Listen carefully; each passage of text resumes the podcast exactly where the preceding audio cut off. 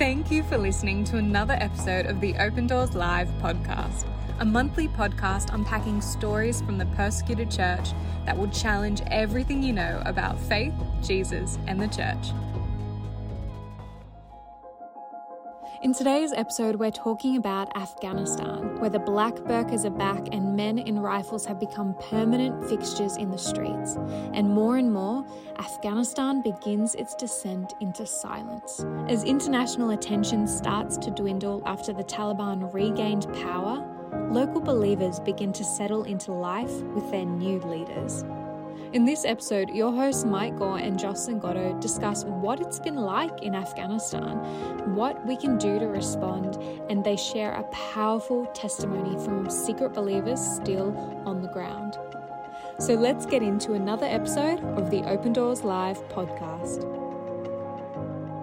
Well, hello, everybody, and welcome to another episode of the Open Doors Live podcast. It's Mike Gore here in our COVID safe studio with my long lost co host, Joss Goto. It has been a while, Mike. Nice to be back. Thank you. I am, yes, I'm back from maternity leave. I've got a six month old daughter now. So, um, she's awesome. I don't think anyone can prepare you as a new parent no. uh, for what it is like when you take that first step into parenthood with your first child. But she's awesome. But it is also nice to be back doing some work and feeling a bit more like a human. Yeah, look, I can remember, although not from a mother's perspective, I can remember, but when we, we had our first child, Brooke, and just the, yeah, this is the turmoil it kind of threw um, our lives into. And it really did take a period of adjustment. And I just want to say um, to particularly all the working mothers out there, one of the things that I've learned is that it's such a juggle to figure out when is the right time to come back to work or you know, how do I juggle it? Am I doing the right thing, the wrong thing? And,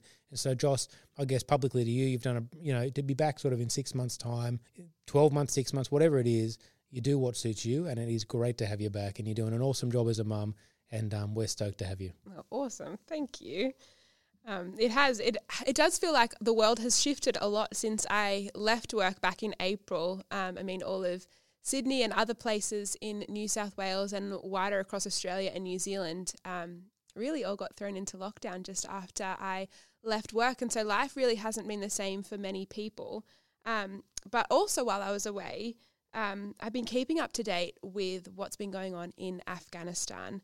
Um, and I was hoping, Mike, maybe you could kind of give us a little recap for what's been going on over there. I know, you know, the world kind of stopped for a moment as we mm. watched the footage of um, many different Afghani citizens, you know, trying to get to Kabul airport and that real fear and that mm. sense of terror um, that kind of wiped through that nation really quickly. So I was wondering if you could, you know, elaborate on that a little bit for us. Yeah, sure, Joss. Now, look, Afghanistan, it really is an important topic, but one of the wrestles we face, I think, in in life in general, is when the world sort of attention or the media attention moves on. At what point in time do you is the right time, I guess, either stop being interested in it, stop knowing about it, stop investing into it with time, prayer, or money. Mm. And so today I thought that's an important thing to do to have a look at Afghanistan, particularly in light of the fact, in so many ways, the world and the media's attention has moved on. Yeah, that's right. However, the need and the impact hasn't. And so you're right. Let me just give us a quick recap. So when the US troops withdrew in August, the Taliban swept through the country, ending in the fall of the city, Kabul. The Taliban will now control Afghanistan, and on the 9th of September, less than a month after the takeover, the Taliban announced their new interim cabinet, led by a new prime minister who's known for having a pretty conservative value set when it comes to women, Christians, and civil rights.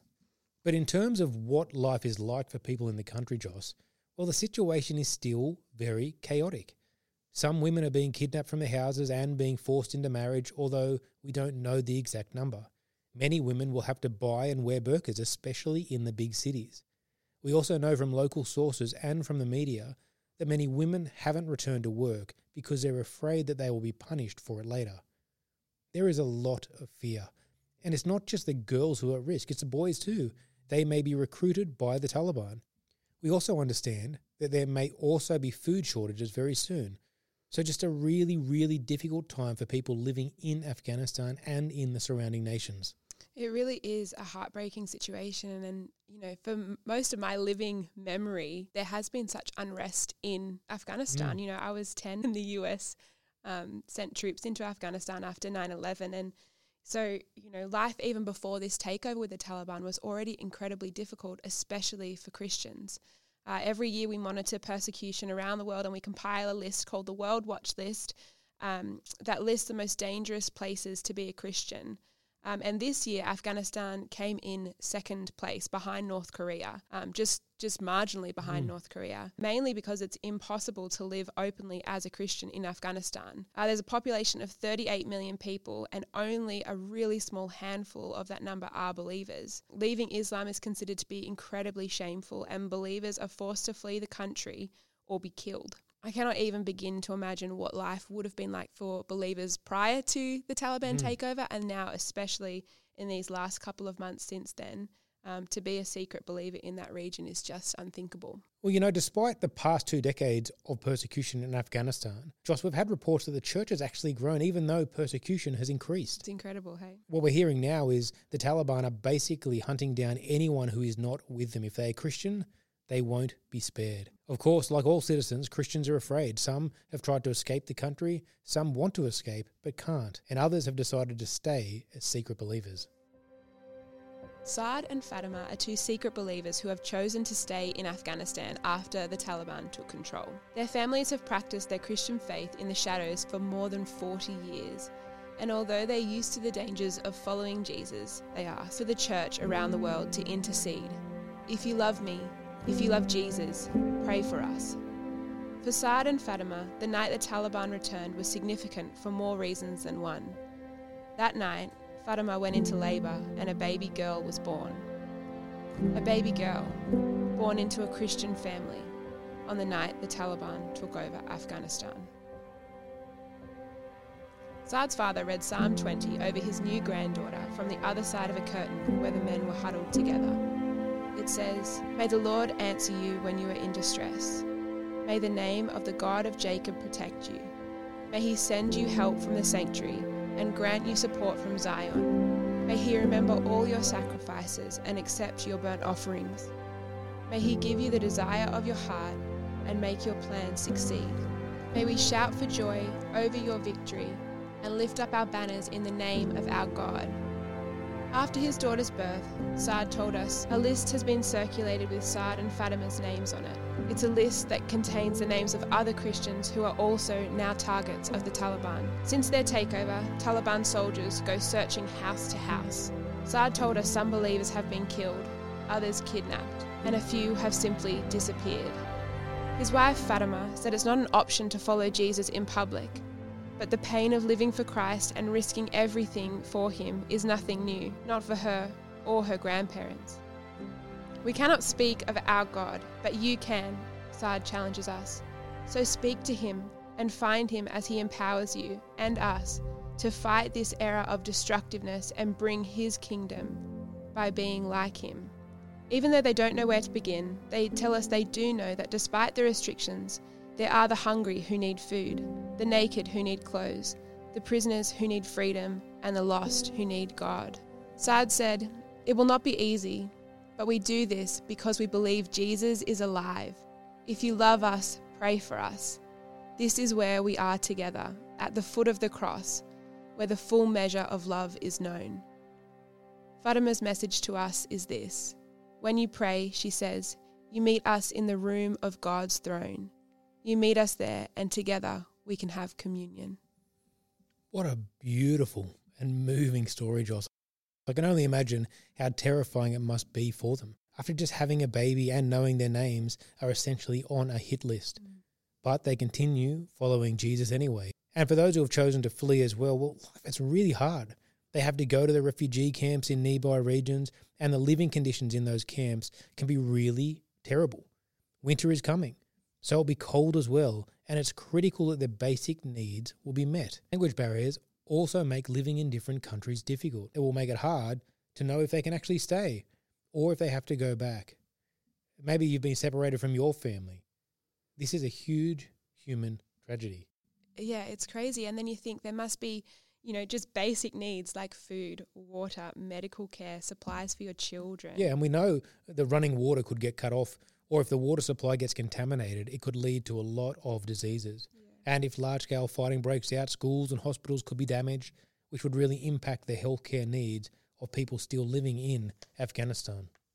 And Joss, COVID 19 is yeah. still wreaking havoc throughout the population of Afghanistan. So, on top of all of the turmoil, all of the wrestle of the Taliban, they have COVID 19 um, challenges to face as well. Mm. And just incredible poverty as mm. well. Mm. You know, it's not a wealthy nation. It's a war. It's been a war torn country for the past twenty years, and it's had a complicated history before that as well. So it does feel like what can we do to help? We do feel helpless from the other side of the world watching on, but I know there are there are ways that we can be contributing to help believers in Afghanistan and other believers in that region. So I know we have a way on our website for people to give at the moment to support believers who have been scattered throughout that region. Mike, could you tell us a little bit more about that? Yeah, sure, Joss. So we know it's going to be a multi-year humanitarian problem and it will most likely be felt in neighbouring countries for years to come. So, right now, as an organisation, we want to focus not just on emergency relief, but providing long term support to strengthen the church. Essentially, saying that, Joss, when the eyes of the world's media attention, and in some ways hearts, because we're often linked to that, move on, we know the, the needs will be ongoing. There's going to be a huge need for maybe decades to come. And I think that's one of the things that I love about Open Doors is the long sightedness of, of what we do. Now, that comes with um with with a beauty, but also a challenge. The beauty is that actually, when the world moves on, we want to say, hey, how can we help in regions and wherever possible? Similarly, when the world moves on, it can be hard to get people to want to give or care. Mm-hmm. And so it's one of the reasons why, as you said on our website at the moment, we do have a, a way for people to give into the long term needs um, people and communities in that part of the world. Yeah, that's right, Mike. It's a big project. It's a mm. big, um, you know, the moment seems to have passed in the media and, and by the world's standards, but for believers in those regions, this is their life and this is, you know, what they're waking up to every single day. Um, and so the ways that we can help are not just financial, it's through prayer as well. And I know, Mike, yeah. before you've said it's often actually harder to commit to praying for someone than it is to give your money because when you give money, it's like a one one time thing you've given and you um, you've contributed in a way that is really valued. But to commit to prayer, you have to let these people into your heart, and you have to let this situation change you, and use you know let God change you, um, and and change your heart for His people. Yeah, look, I think that that's actually a really good call, that Joss. It's that I think that as Christians, we we really should be doing both, mm. and it's not to sort of negate the impact of the financial yeah, support, right? Yeah. So but I would say financial giving is often easy to be sympathetic with. So you might, oh, look, oh man, yeah, that's pretty bad. I better help. Prayer is empathetic. Mm. You know, it requires your heart. And and so I think that the beauty of the Christian walk is when you you combine both the sympathetic and the empathy. And for me, that's the like the the beauty, the million dollar kind of mix or the magic mix. And so you know, we, we desperately want the financial help and sympathetic, you know, um, help is a great support, right? I'm yeah, not gonna I'm not yeah. trying to negate that at all. But I would say for me personally, I've always found it much more difficult to pray for, let's say, the persecuted church than give to it because prayer requires my time mm. and it requires my heart. And so I want to encourage you that you know prayer really does make a difference. Yeah, Mike, you're so you're so right. And one of our local contacts in the region, he shared some really powerful ways to pray. He said, if you run out of words, pray the Bible. Pray for the Esthers that they can protect the ones they love. Pray for the Samuels who may hear God's voice. Pray for the Lydias, faithful women serving the church. Pray for the Abrahams leading their families. Pray the psalms of praise and the psalms of lament. Pray the desperate words of Job and the comforting words of Jesus on the Mount. Pray without ceasing. Mike, we know there's nothing more powerful than when we can unite together yeah. in prayer. And so, you guys, you can head to our website, opendoors.org.au, and sign up for prayer news where you can stay up to date with what's happening in, in Afghanistan, but also what's happening with other believers around the world as well. Yeah, look, I, I really encourage our listeners to do that. If you're looking for ways to pray, jump online um, and sign up to those prayer requests. Um, give financially wherever you can to help because this is going to be something that will be felt for years and years to come and, and we need to make sure that we are committed to helping Christians in that region of the world to best follow. And so, look, that's all we have time for today. But Joss, it has been great to have you back. And to our listeners, thanks so much for continuing to tune in. And we truly hope that the stories in this episode have challenged and encouraged you in your faith. So, from all of us here, we will see you next month. God bless. Thank you for listening to another episode of the Open Doors Live podcast with your hosts Mike Gore and Jocelyn Goto. To find out more about how you can support the persecuted church, head to opendoors.org.au or opendoors.org.nz.